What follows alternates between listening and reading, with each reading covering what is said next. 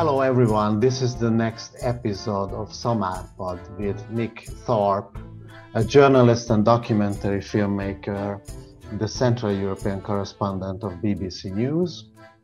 Nick lives in Budapest since uh, 1983 and 86 uh, really 86 okay thank you and speaks fluent hungarian but today on my request we will have this interview on english let me switch to hungarian for a bit Üdvözlök mindenkit, ez itt a Szamárpad. Mai vendég Nick Thorpe, újságíró, dokumentumfilmes, a BBC News közép-európai tudósítója. Nick kiválóan beszél magyarul, de az én kérésemre angolul fogunk beszélgetni viszont angol és magyar nyelvű feliratot készítünk ehhez az adáshoz, amit a lejátszón az alullevő CC feliratú gombbal lehet majd kibekapcsolni. So, Nick, you joined to the BBC in 1986 as a Budapest correspondence first, and it was the first uh, Western correspondent to be based here. And you continue to report on Eastern Europe ever since. You are responsible for covering Hungary, Bulgaria, Romania, and other countries in the region, including the Balkans. You were covered the fall of communism, the collapse of Yugoslavia, and the EU membership process of many countries in the region.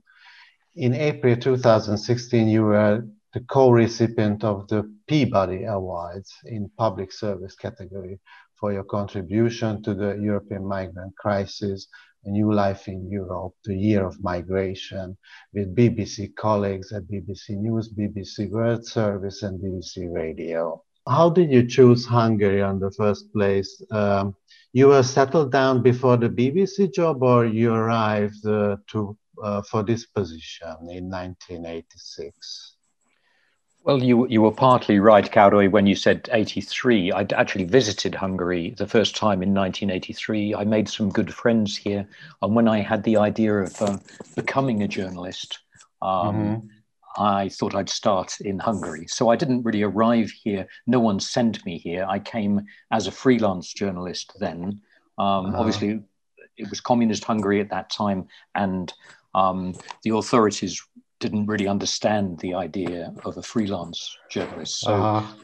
also, you know, I had very little journalistic experience. You know, I would just simply went round different media that I liked in Britain before I left, saying, "Look, I'm moving to Hungary. I'm not asking you to give me any money, not asking you to give me any uh, papers to say I represent mm-hmm. you. I'm just coming to Hungary. It's a country I like. I find it a very interesting time in history." And, um, and I said I was a journalist. This was uh, I think it was stretching the truth a little bit. I wanted to become a journalist rather than mm-hmm. that I mm-hmm. was a journalist at that point. And um, so that's why Hungary. Um, and you know, already I don't. I wouldn't have come here if I hadn't fallen in love with the place a bit in 1983 when I first mm-hmm. came. I was coming as far as I could see to the east. I didn't think I'd stay very long. I thought I would go further east, possibly to Central Asia or Southeast mm-hmm. Asia. Um, but this was East enough for that time in my life. I was, I liked, I was attracted by the East.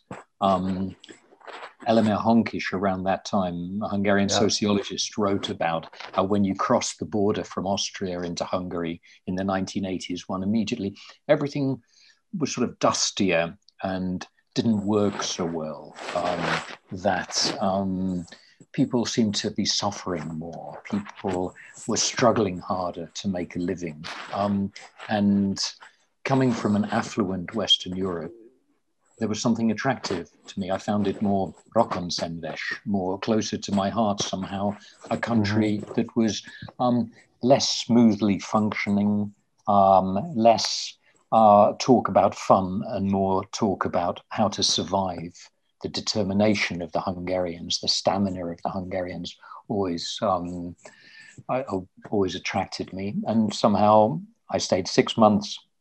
Six months turned into a year, and one year turned into 35 years. So it's been okay. a long journey. Yeah. 35 years now. Great. I saw a short film from uh, 1988. It's called Young Hungarians, where you describe Hungary as a country in transition from socialism to an early stage of plural democracy, showing the contrast between rural and city life, the past with bullet holes on the house walls from 1945 and 1956, and the present pop culture of the young generation. You showed how the country opening to it, its economy, to Western brands, uh, they were opening first franchises here like Adidas, McDonald's in Budapest. But still, we've been an occupied country at that time, and we have, have around like 50,000 Soviet soldiers deployed in the country. Did you face any restrictions at your work when where you've been uh, uh, at your work? Were you being followed or watched by Hungarian or other sec- secret services? You think did they tap to your phone and reading your letters, or you were uh, you you exercised a freedom of uh, in your work here? What was your uh, impression? No, I knew I was followed, not all the time. I don't think I was the most interesting person uh, here for them, but as a reporter, as a freelance reporter, um, mm-hmm. I think they didn't quite understand who I was. There was a at that time there was a Scottish uh, journalist, Charlie Coutts, uh, mm-hmm. a member of the British Communist Party who'd been here since I think 1957, and um, he was working at the English language section of Hungarian radio, and uh, he was one of the first people I came and had lunch with and had a mm. chat with when I was first here, and I told him what I was doing. You know, a, a young 25, 26 year old journalist coming to be a freelance reporter. Soon after that, as he told me very humorously, he was called into the party to, and they asked him, you know, who is this Thorpe? What does he really want? Who's he really working for? Because from the beginning, the authorities here didn't believe that I was a journalist. Um, uh-huh. they, they assumed that I had some subversive intention. And therefore, you know, in 1991, when the uh, archives were partially reopened, I did ask for my files, yeah. and uh, and you know you you have the sort of pencil markings down the side of your files when you get them and it mm-hmm. and, and there's a kind of key at the bottom and it tells you how they got that information whether it was a someone following you whether it was a, an insider someone pretending to be your friend um, or whether it was a telephone tap or some other form of information so it was it was actually as if someone else had been keeping my diary for me, which so I was quite grateful because I'd forgotten all all kinds of people I'd met at that time and all kinds of things I'd done. One of my favorite entries was um, of a you know I walked to uh, Esztergom once with the Dunakör around about 1986. So it was an environmental protest against the yeah. um, mm-hmm. the Bős um, power plant, uh, mm-hmm. power plant, and the Nagymaros power plant. And um, one of one or two, in fact, it turned out later, I even know their names today, of the people within the Dunakör who were working for the secret services. Um, their comment on that day was the so called journalist makes no secret of his sympathy for the environmentalists. Uh-huh. um, which is, um, I'm glad they noticed my enthusiasm for, you know, um, for nature, really, which I keep yeah. to this day. I would, um, perhaps I'm a so called journalist today still, but I'm still sympathetic to the idea of saving the planet. And I think anyone who isn't sympathetic to maintaining you know a sustainable uh, planet or ending or slowing down climate change is uh, needs their head seen to mm-hmm. okay so in hungary we had this phrase uh, that the happiest bar- barack in the Soviet bloc. Uh, they used to call us like goulash uh, communism, referring to a relatively higher living standard when you can put food on the table every day and you can even own a car so we had that legend that we Hungarians are somewhat special as we can trick even the big brother Soviets, you know, by doing the communism on our own way. So when the Soviets pulled out uh, uh, and Hungary announced as a republic, we had really high hopes that maybe in 10 years uh, with hard work and enthusiasm, or economy can catch up to Austria and soon the rest of the Western countries. Do you remember those years? Did you share this optimism uh, at, uh, at that time, or you were more skeptic about it? Well, how do you feel? How do you remember those era? Um, in many different ways, really. It's not easy to give a simple answer to that, mm-hmm. and or even mm-hmm. a, a straightforward answer, because my all the answers I could give to that would be ambiguous or contradictory. Um, to begin with, I think um, the late 1980s and early 1990s here, I felt there was a great um, blossoming. It was a, a, spring. It was the Budapest spring. It was the Hungarian spring at that time because people were very hopeful. They, mm-hmm. they had kind of achieved something. Of course, it wasn't a revolution in a classical sense in which you execute the dictator, as happened in Romania, for example. It wasn't a classical revolution, as in Prague, which I also witnessed, where you um, where the, the demonstrators gather in the street, are beaten by the police, and then the crowd gathers and gathers and, until the sort of tide of public pressure forces the government to step down. I think, you know, in staying with the late 1980s for a while, I was always struck here by um, the intelligence of the reform wing, uh, the common sense of the reform wing of the Communist Party, and also the internal opposition. Obviously, there were the heroic democratic opposition figures who were witnesses of an open society and acted as if the society was open in the hope that the day would come. But I think a lot of people that did the heavy lifting work to change the political system here were working on the inside. I always had a soft spot for Imre Pozsgay, for example, who I think mm. did a great deal to persuade the Communist Party not to fight back, to let the changes happen, to engineer that from the inside. I had a lot of time for Rezső uh, within, again, within the central committee of the party, but especially for journalists within newspapers um, like Heti Világgazdaság, um, like Élet és Irodalom, uh, mm-hmm. and within Hungarian radio at that time as well. People who were really um, starting to act in a cautious but brave way to spread genuine information and not toe the party propaganda line. And so I think mm-hmm. Hungary did, moving on now to 1990, I think Hungary did have a, a great start on the other countries emerging from communism because there was a, already a, um, a thinking, working, intelligent uh, population and people uh, working already with a concept of what a, a, more liberal society might be and what a democratic, how a democratic society might work. And so it was a very optimistic, a very happy time, as I remember the 1990s. Um, but of course, the stakes were very high. Um, I quoted Elmer Hankiss before. I'd quote him again here that, in a way, he wrote sometime that the stakes were too high.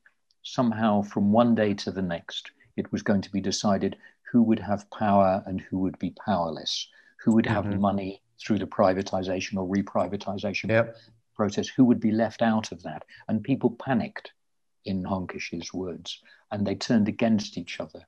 And mm-hmm. I felt there was a, a kind of a false hostility growing at that time out of in the early 1990s where people felt that to make politics you had to hate the other side. Um, uh, and that that has lasted to this day. I think the roots of the current polarization um, started uh, started then. And so it was it was a it was a wonderful time to be a reporter here but it was also um, one could feel the sort of dark clouds gathering, and those clouds. Mm-hmm. You know, I mean, it's still raining. Yeah, that's true. So, as a Central European correspondent, as you, you were covering Romania, Yugoslavia, where the transition wasn't this smooth as in Hungary from between the political systems. And uh, I think Hungary uh, in the during the 90s has a very high reputation, mostly for its role played in the German reunification. and the speed maybe we were doing the economic transition and consolidation comparing to other countries. Uh, can you confirm this? And uh, do you think we got uh, uh we managed to profit from this advantage uh, at that time? Uh, also, as all the statistics shows that these benefits are gone by today. can you confirm it? How do you feel? I think you know it, it I felt as a Westerner with a great sympathy for Hungary at that time. And not just for Hungary. I'd already spent quite a lot of time in Transylvania, in Romania. Even during the Ceausescu time, I used to travel there with Hungarian friends, taking food to Hungarian villages then. And I'd actually been uh, banned from Romania during the Ceausescu time in 1987. I was banned from 87 to 89. I couldn't enter and only mm-hmm. went back in during during to cover the revolution. But um, in terms of the position Hungary was in and whether and how Hungary was seen in the West, I think there was a sympathy and an openness and an interest, not just from Germany, obviously, which felt grateful into Hungary's role, but also from my own country, from Britain, from France, from Italy, from Spain. Um, I was at a conference once in those days when uh, a rather nervous simultaneous interpreter who was she was trying to translate the phrase iron curtain and she said the iron carpet mm-hmm. instead and that always struck me as it struck me it just came through my earphones. No one else noticed it probably. But it struck me as a as a more in some ways as a equally or more useful uh, image than iron curtain. Because um, the Iron Curtain obviously obscured um, this part of Europe for people in the West, like me, people coming from the West. And we couldn't see what was going on here unless we took the trouble, like I did in 83 and then permanently from 86 to come and find out what was going on here. But this lifting of an iron carpet in a way. You'd see all the sort of dead grass or the dried out grass, but pretty good agricultural land underneath that. People waking up, people kind of stretching their legs, uh, plants, flowers, weeds, all kinds of life forms emerging, creatures, worms, um, emerging from underneath this iron carpet. And so there was this goodwill towards Hungary and the rest of Eastern Europe in the West. But I think here, to be fair, there was that goodwill was not um, complemented by a generosity from West European politicians. You know, there was a sense in the Western European elite that um, the governing elite, the economic elite, that first of all, here was a, um, a place to make money, which obviously they came and made money, there was investment, but it was also a lack of generosity. There was no sense of the reunification of Europe. The Germans were very good at reunifying Germany, but I felt there was a missing will, a, politi- a lack of political vision in Western Europe, in the Western world in the 1990s. They should have not waited until Hungary, Poland, the Czech and Slovak republics, Romania kind of joined them at a certain level. I think there could have been a reunification of Europe in the early 90s, parallel to the reunification of Germany. And I think it was a really missed opportunity. And people here in Hungary and elsewhere in Eastern Europe, they were expecting that. They were expecting to be welcomed back. And I think it hurt people here quite quite fairly. I think you were right to feel in Hungary and in Poland and the Czech and Slovak republics hurt that you weren't being welcomed back as you should have been. And that was a beginning of a misunderstanding or a resentment which again lasts to this day. Um, I think too much was made by some of my journalistic colleagues that capitalism had won against communism, that the West had won against the East, that the Cold War, that there was a victor and a loser in the Cold War. I don't think there was a victor and a loser in the Cold War. This was not, life is about much more than economics. Obviously, people like to have enough economic prosperity in order, you know, not to worry about hunger and, and poverty and and penury and, and misery, but at the same time, the revolutions of 1989, and I do think they were genuine revolutions in Hungary as well, they were about you know, a lifting of the human spirit, a demand for freedom, not just, of course, economic freedom as well, but um, social freedom, freedom to think, freedom not to be followed, and so on. And so there was a missed opportunity then, um, and uh, and we're still struggling with the consequences. It could have been done better. I know that you you love tra- traveling and exploring, and uh, as yourself and myself, we are a migrant as well. You had a great TED talk uh, uh, with the title "Why Do We Set Out." It was uh, represented by the TEDx uh, Budapest, uh, where you were highlighting that people were always in migration on the mo- and on the move since the beginning of times. It's not a new thing. And from 2015, you were intensively covering the migration and refugee situation in Europe, especially at the Hungarian border and also researched uh, several refugee stories and motives.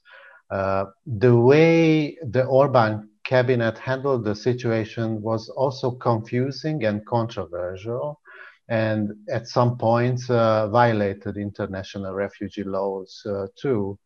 But to be fair, I admit that Austria and Germany and the EU itself were not uh, very well prepared for this either and handled the situation poorly.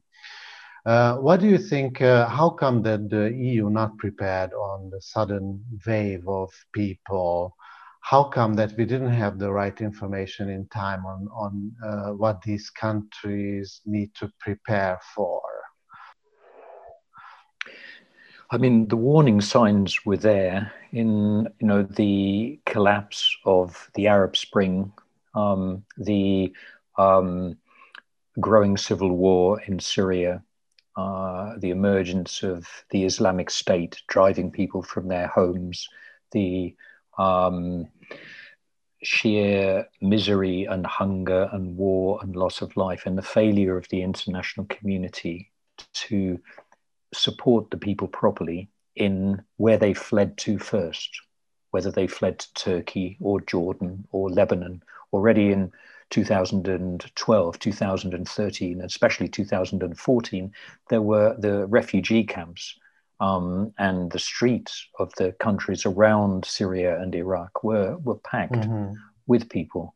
And um, if one looks at the sums of money, I think, paid in international aid to help people stay close to home so that they could go home if the war ever finished in their countries, um, were, uh, I think Hungary in one of those years paid $75,000 uh, to one of the UN um, uh, uh, food program in one of those years, when the same year Sweden, for example, gave $76 million.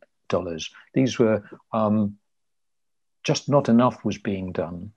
But mm-hmm. inevitably, one of the great failings of politics is politicians seem to be elected for short periods of time, four years, and they're looking to the next day. They're looking to their popularity the next day. There, there's a lack of, just as there was a lack in the 1990s of a vision to re welcome Hungary and the rest of the Eastern Bloc back into Europe, I think there was a failure of vision among our political leaders in the mid uh, 2010s to see the refugee crisis coming and, and also, there was, of course, a knock on effect the war in Afghanistan, the collapse of, um, uh, it, of a safe environment in which to live, forced many Afghans first to Pakistan, then to Iran, and then further on towards Europe. At the same time, the endless post colonial crisis in Africa uh, before I came to Hungary, I lived in Africa. I was a student in Dakar in Senegal. So, and on my travels in West and North Africa, before I came here, I'd seen people dying of starvation and dying of thirst on the edges of the Sahara Desert. So that gave me a, a pretty clear idea of the injustices as a young journalist in this world, and also of what real poverty is. For me, Hungary was never a particularly poor country um, it was in the richer part of the world. Certainly, there weren't many people starving here or people without shoes, except in you know in, in some of the very poorer ghetto type villages of the Roma. So, um, to return to the sort of migration thing, um, as you mentioned, you're a migrant, I'm a migrant. I think we need to reclaim this migrant word. There's nothing good about being a migrant. You know, our mm. mothers at home miss us. Uh, we miss our families that in the countries we've left. But at the same time, there's nothing neither negative or positive about being a migrant. It's a natural state of the modern world. Goods travel, people travel, um, and I think, um, you know, as a uh, as a Christian, not particularly, but as someone coming from a Christian cultural background, I think it's important to show kindness to people in in distress, people that mm-hmm. need help. And if a lot of people come at once, then people need to get organized and ask, "Who are you? Where are you coming from? How long do you want to stay? Um, what can we do to help?" But obviously, there are obligations as well on those people. If you're going to stay, then you need to respect the way things are done here. Uh, wearing, you know, a headscarf is fine, but wearing a chador right across your face, I don't think is culturally acceptable in mm-hmm. Europe. You know, there's mm-hmm. uh, requests and obligations, and I think a lot of refugees and a lot of migrants actually. It's not something. What, what was frightening for so many people in Europe at that time was partly the numbers, partly the speed of how many people were coming, but also that um, there was no time to think. I think there is a, a genuine culture of hospitality in Hungary, in all across Europe, in, in all countries and all cultures and religions of the world. But to be able to give that, that gift of hospitality, you need time to consider who you want to give that gift of hospitality to. And if too many people arrive all at once demanding hospitality, that was scary for a lot of Europeans. And it was scary for a lot of Hungarians and I'm afraid that I think I think the Orban government's migrant policy has been a disaster. It's been anti-Christian, immoral, mm. and and it's the exploitation of xenophobia um, in order to win votes. Um, and the Christian yeah. churches in Hungary were it's been very shameful. I think their failure to recognise that and to speak out, uh, with some noble exceptions. So all these things, you know, one can get upset about. But at the end of the day, Europe did absorb the two million or so people that arrived mm. in the refugee crisis, just as Europe in 1920 21 absorbed the two million people who fled Bolshevik Russia, many of whom were Jewish, um, who were scary for Europeans at that time. People were countries like France, where some politicians were afraid of the arrival of Jews who would um, uh, make their countries uh, increase the percentage of Jews in their country, just as today some right wing politicians in Europe are afraid of, that all these Muslims arriving will increase the number of Muslims in our countries. But I think people, I think migrants, whether it's you or me, when one moves to a different culture, a different country, we adapt to that country and we fit into that country, or we leave if we don't fit in. Mm-hmm. And I mm-hmm. think the countries we move to as migrants affect us and change us, just like the weather changes us somehow. Yeah. Do you think uh, we can av- avoid or should be uh, should avoid uh, this mass migration in the future?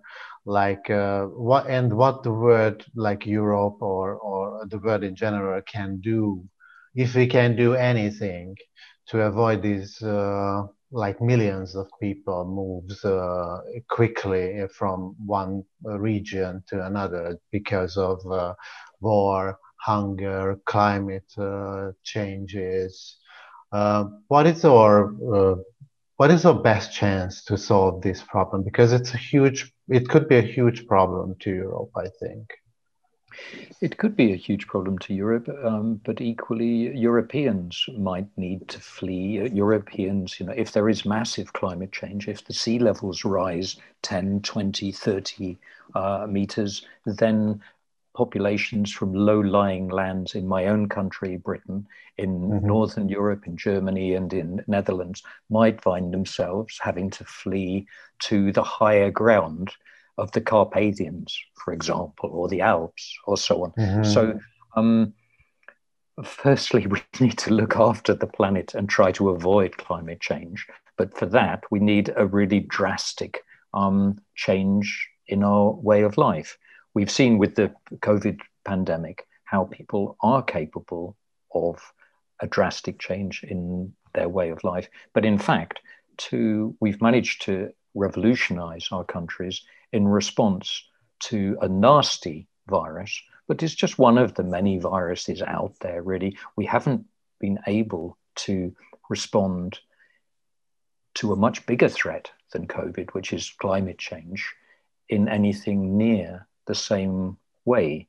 Um, perhaps, you know, because the pandemic affects everyone equally, perhaps because Boris Johnson or Donald Trump or Viktor Orban are endangered by the virus, all our great white leaders. And um, whereas they feel they could protect themselves from climate change, but uh, um, know, how to handle future waves of migration, it would be very important to find ways to govern Africa better. People don't want to leave home and travel to the far side of the world, risking their lives to do so, to live in an alien culture um, and try to adapt to that just in order for their children to be able to go to school or to be able to get clean water.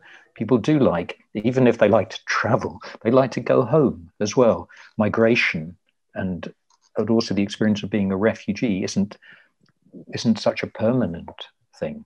But if it if as an someone from sub-Saharan Africa, you have to risk your life first crossing the Sahara Desert and then risk your life again at the hands of ruthless smugglers, then to cross the Mediterranean and risk your life again there, then to face the risk of uh, far right thugs in Italy or vigilantes somewhere in Europe beating you up or violent police beating you up somewhere else.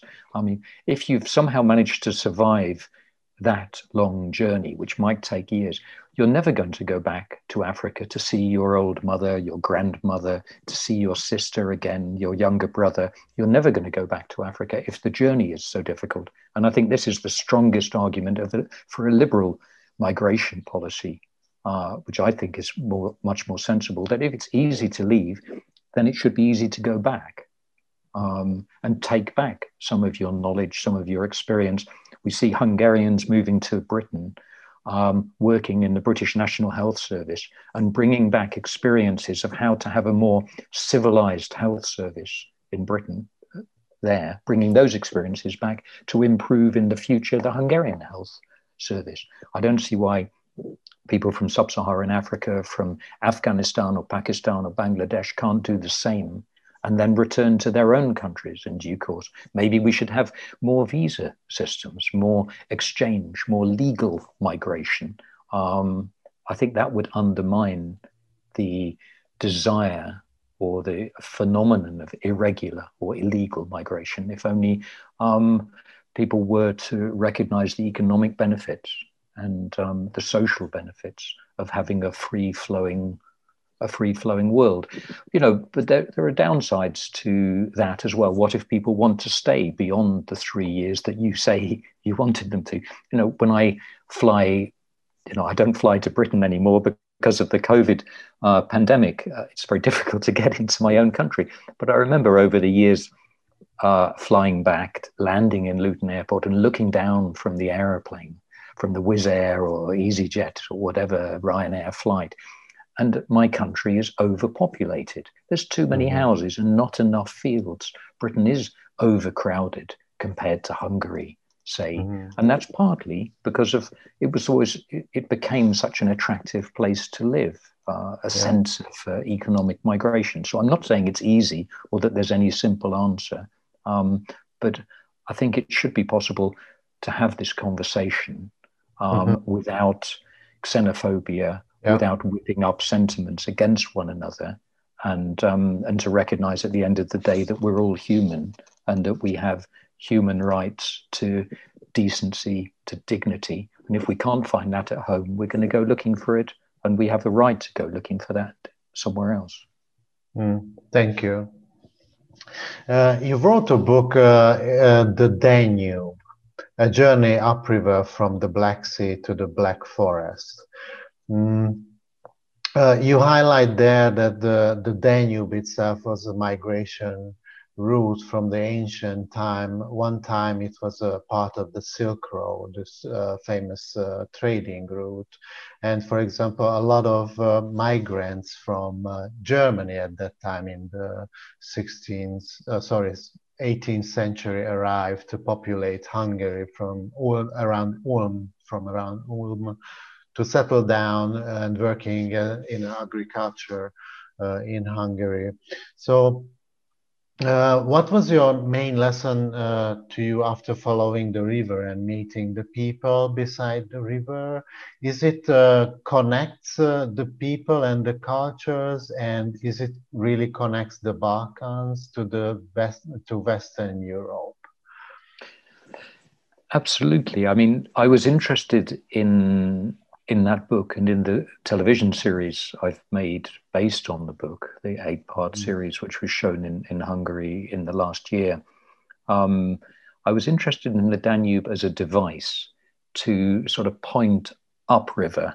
And that was why, both in the book and in the film series, that was the direction of travel, because I wanted to use it as a device to show how people arriving from the East see Western Europe Mm-hmm. Just as the river flows in one direction, there's a kind of geographical um, flow of the river taking the waters of half of Europe eastwards into the Black Sea. But it's, the river is a kind of metaphor for that flow of people, whether mercenaries, traders, migrants, just explorers, travelers, people wanting to see a, another life, um, heading up into Europe. And so also the Danube's been there a very long time. The, the sturgeon, the fish, the tokhal in or viza in Hungarian, mm. um, this became something of a, a sort of companion or a symbol for me on my own journeys upriver, because this is a, a fish that has um, been on swimming on the surface of the earth for 200 million years. Um, the fossils of the sturgeon look the same as the current structure. It's a perfectly designed fish.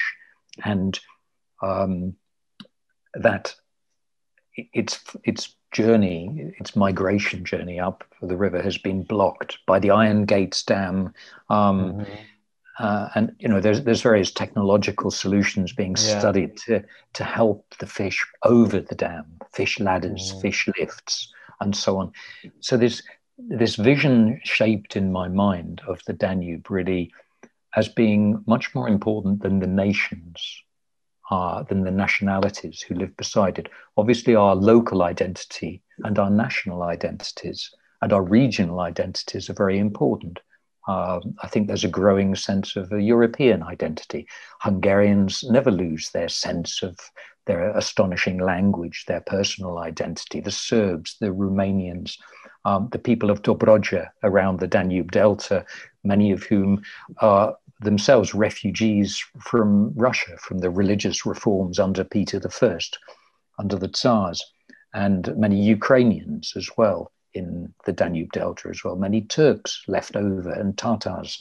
Uh, so one has a sense as one travels up the Danube, one sort of shakes off this sense of Eastern Europe as being a place where one nation is constantly fighting or envious or cruel towards another nation or towards another people. And one has a sense of the sort of tolerance, which is also has always existed, of these intercultural or multicultural societies. Um, you know, the Austro-Hungarian Empire was a fantastic multicultural or intercultural entity.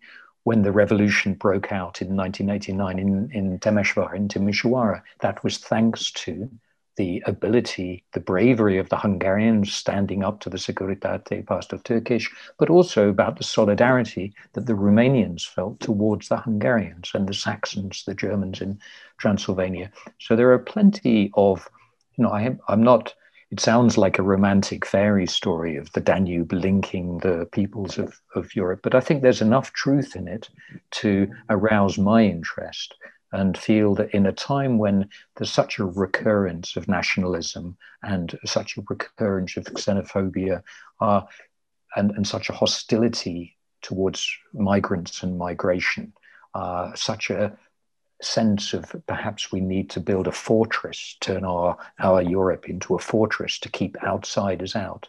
For me to come along with a book and a television series, series to say, wait a minute, um, the wind blows radiation from Chernobyl over the whole world.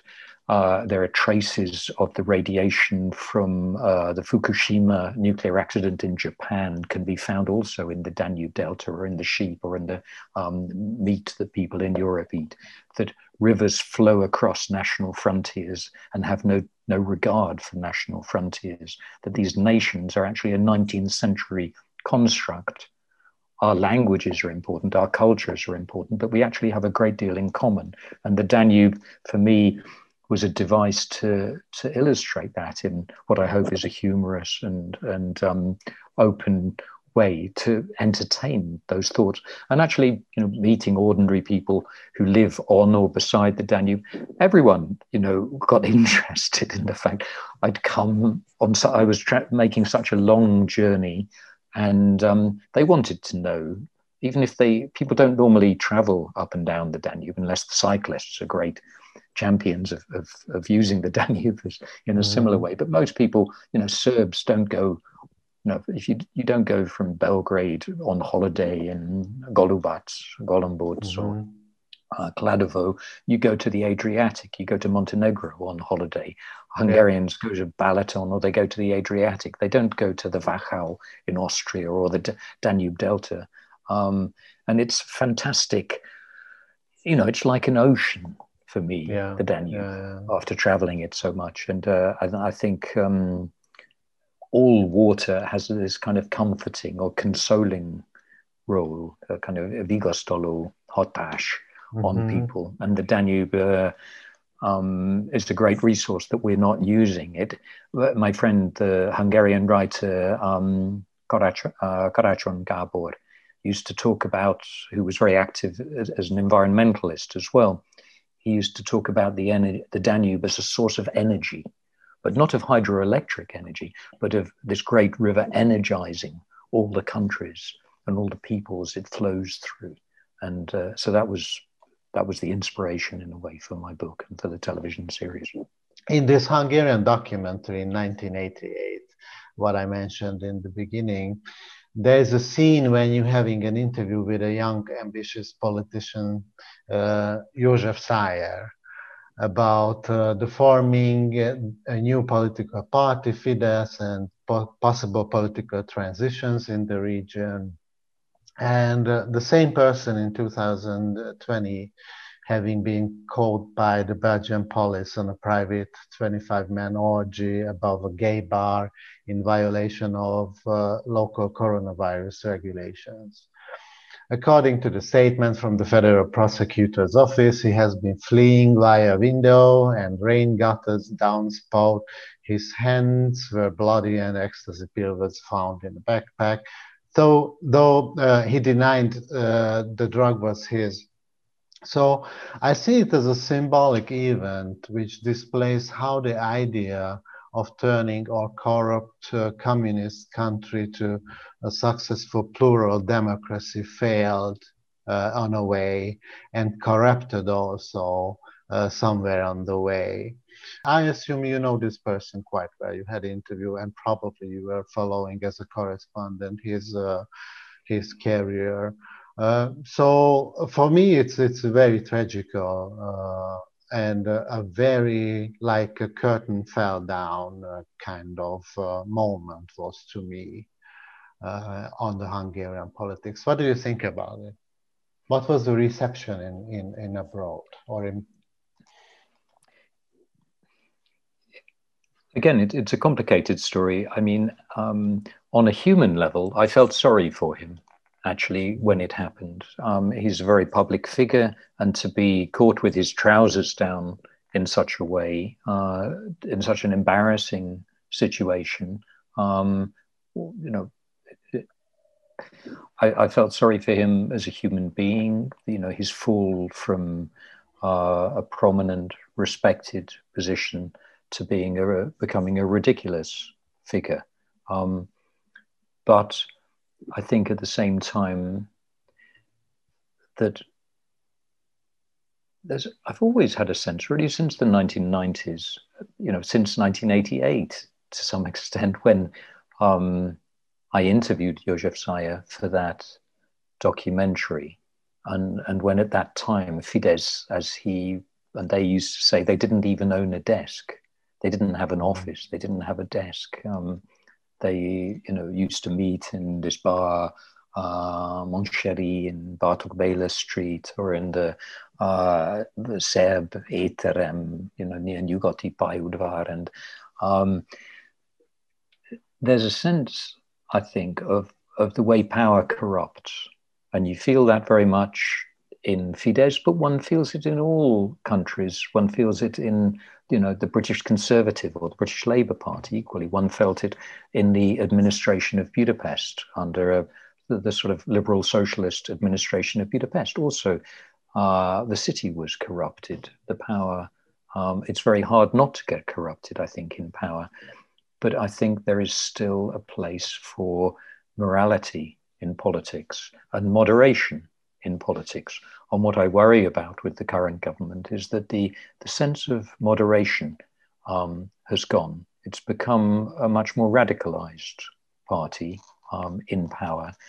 Uh, one of the Hungarian writers that I like a lot is uh, Sándor Márai. And one of the mm. books I was reading by him recently is um, his memoir of Hungary. It's, it's, one of the few that's translated into English um, of his journals, and it's the one from 1944 to 1948. Um, and he speaks in that towards the end. So we, we're now the journal starts in the last months of the Second World War with the uh, Red Army slowly occupying the Danube Bend, Budapest. And the section I'm reading at the moment of Márai is uh, he's walking through a newly liberated or conquered Budapest um, with where everyone is trying to pick up the pieces after the war. And he's contemplating the middle class, his middle class, his Hungarian intelligentsia, basically picking themselves up out of the ruins, trying to glue their furniture back together after the siege, trying to, on wandering the streets, trying to recognize one another in the ruins of Budapest. And he has this sentence about um, that there were only ever in the Hungarian middle class liberal minded people and unliberal minded people. Um, and obviously, he's identifying with the liberal minded people. But by that, he talks about a, a, a defensive conservatism in Hungary. And, and I think where the current rulers of this country have departed from, I think they've departed from a defensive conservatism to a more aggressive conservatism, if we can con- call it conservatism at all. So mm-hmm. there, I think Márai would be horrified by what's happening in Hungary today. But I think a lot of people, I think there are a lot of um, moderate, conservative minded people who don't identify with the current rulers of the country, but equally the opposition have failed so far to be attractive to them. And I think the opposition will fail to defeat Fidesz until the day when they become attractive to um, defensive conservatives, uh, to uh, liberal conservatives. You know, in, you know, it doesn't seem, you know, even the phrase liberal conservative sounds strange in Hungarian, almost, mm. almost like a contradiction in terms. Whereas most conservatives around the world, I think, or in the developed world, yeah. would call themselves liberal conservatives. And so this peculiar polarity, this peculiar opposition between liberal and conservative in Hungary, I think, is one of the big problems. But it's a problem on the liberal side as well. Uh, I think there's a great intolerance of um, of conservative thinking, sometimes among liberals in Hungary, of national thinking or of national identity. And I think mm-hmm. liberals, in, in a sense, you know, who, well, it's easy to blame Viktor Orban, but Viktor Orban is, is a product of the last 35 years in. Hungary, you know, and you do get the you do get the government you deserve. And so he's a reflection of the country. He's not the kind of some kind of evil force at the head of it. And if he were to uh, be voted out of office, everything would be fine. I think, you know, and coming, this brings us right back to the um, 1989 and and what was happening then and the years when I was first here. I think there has been, and and one of your, one of the things we've discussed about the Secret Service files, for example, should they be opened? I think as important, of course they should, but as important would be a real, um, for people to study and understand what those 30 odd years of communism were really about. How much of that has been swept under the carpet? And there hasn't really been a, a proper discussion here about what Kadarism was all about. And many, you know, proud anti-communists today um, yesterday or the day before yesterday, they were using their contacts to get their kids into university. There was a kind of corruption, uh, an erosion of the Hungarian spirit in the communist years, which most people took part in because to make their lives easier. Um, mm-hmm. and the you know, the gratitude money, the Hálapénz in the healthcare system. I think it wasn't just in the healthcare system, it worked through the universities, it worked through all aspects of life here. And to that extent, of course, István Csurka was right. There was no revolution, and a cleaner or bigger revolution might have helped clear the air. Um, but of course, one of the great skills of the Hungarians was to avoid any kind of bloodletting, any kind of violence. And one has to admire the people's intelligence for doing that. But one could still have good discussions about the compromises that were made in those years and the compromises that have been made since. I think, you know, there was an image in one of the papers this morning in India of someone from, I think, Modi's party burning an effigy of Greta Thunberg, the environmental activist. I mean, to burn the image of a 16 year old heroic, clean, idealistic person who is really trying to wake the world up to the disasters of um, destroying this planet. It's symbolic for me of the aggression, the lack of will for discussion, the lack of dialogue, which in a democratic world is so necessary because I think I do have a great faith in humanity, in people's common sense, in people's intelligence. But for that, you need information and you need discussion and you need debate and you need to some, somehow a lot of patience and toleration to understand the other side. And um, I don't see enough of that in Hungary today. Would one would really need to foster um, as you're doing, I hope, with this program, um, that that you know a cultural discussion. We don't need to hate each other. No one hatred will will take us nowhere. To wrap up this interview, I wanted to ask you to recommend um, or mention some of books, films, or music. What was inspiring uh, or inspired you recently, uh, which you would recommend to our viewers in in any matters. One book I would strongly recommend is um, a novel, a science fiction novel by Kim Stanley Robinson, an American writer, uh, called uh, New York 2140. This is a book about um, a post environmental disaster world in which the ice caps have melted and the sea level in two surges. I think the first surge in his book was in 2080, and the second surge was in 2120. And here we are in Manhattan in 2140, when much of New York is underwater, when there are bridges between this, what's left of the skyscrapers, and people are trying to make a living. It's it's got um, amazing characters, um, you know, kids kind of Descage kids, skateboard kids making a living there, there's all kinds of shenanigans of, of corruption, big bankers, people betting, gambling on the, a sort of stock exchange of which building's going to collapse next around the world, futures on the coastal, on the collapsing coasts of the world. And it's a kind of, on one level, it's an um, environmental nightmare book, but on another level, the human stories in it and also the attempts of it, it's a it's a way of using fiction to explore the what the world might like if climate change continues, and um, so it's but it's more powerful in that sense than any newspaper article. That's one book I would mention. So Kim Stanley Robinson, uh, New York 2140.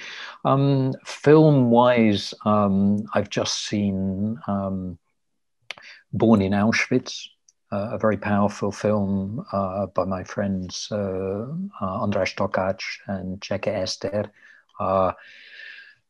It, has been five years in the making, and because I know them well, I collaborated closely with them for my own Danube series. I know how much they've been working on that, and it's. I just watched it uh, mm-hmm. last night, in fact, so it's very much in my mind, and it's. Mm. It's obviously it's a very powerful theme.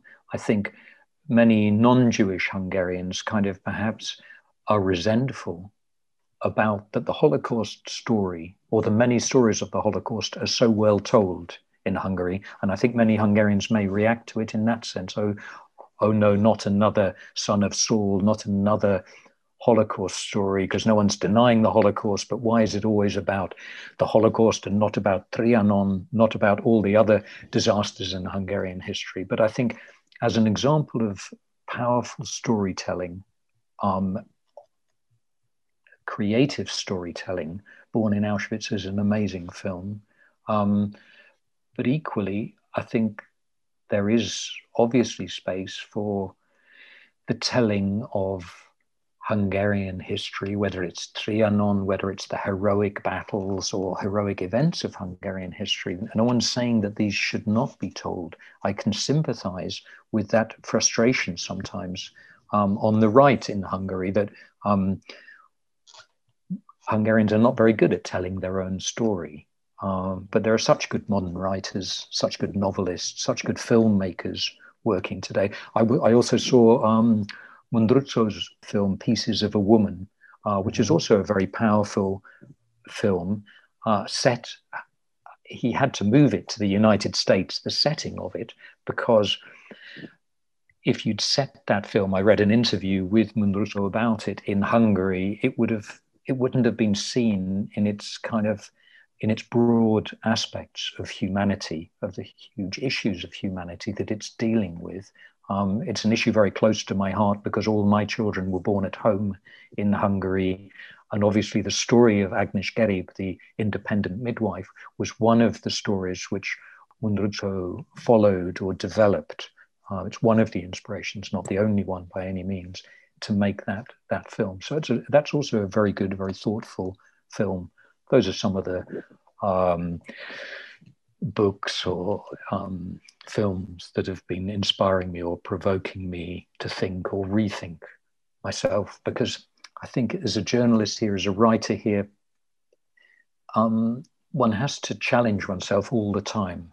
In order not to take one side or another in politics, I have to spend a lot of time with people from the governing side as well as the opposition side, trying to understand the way they think.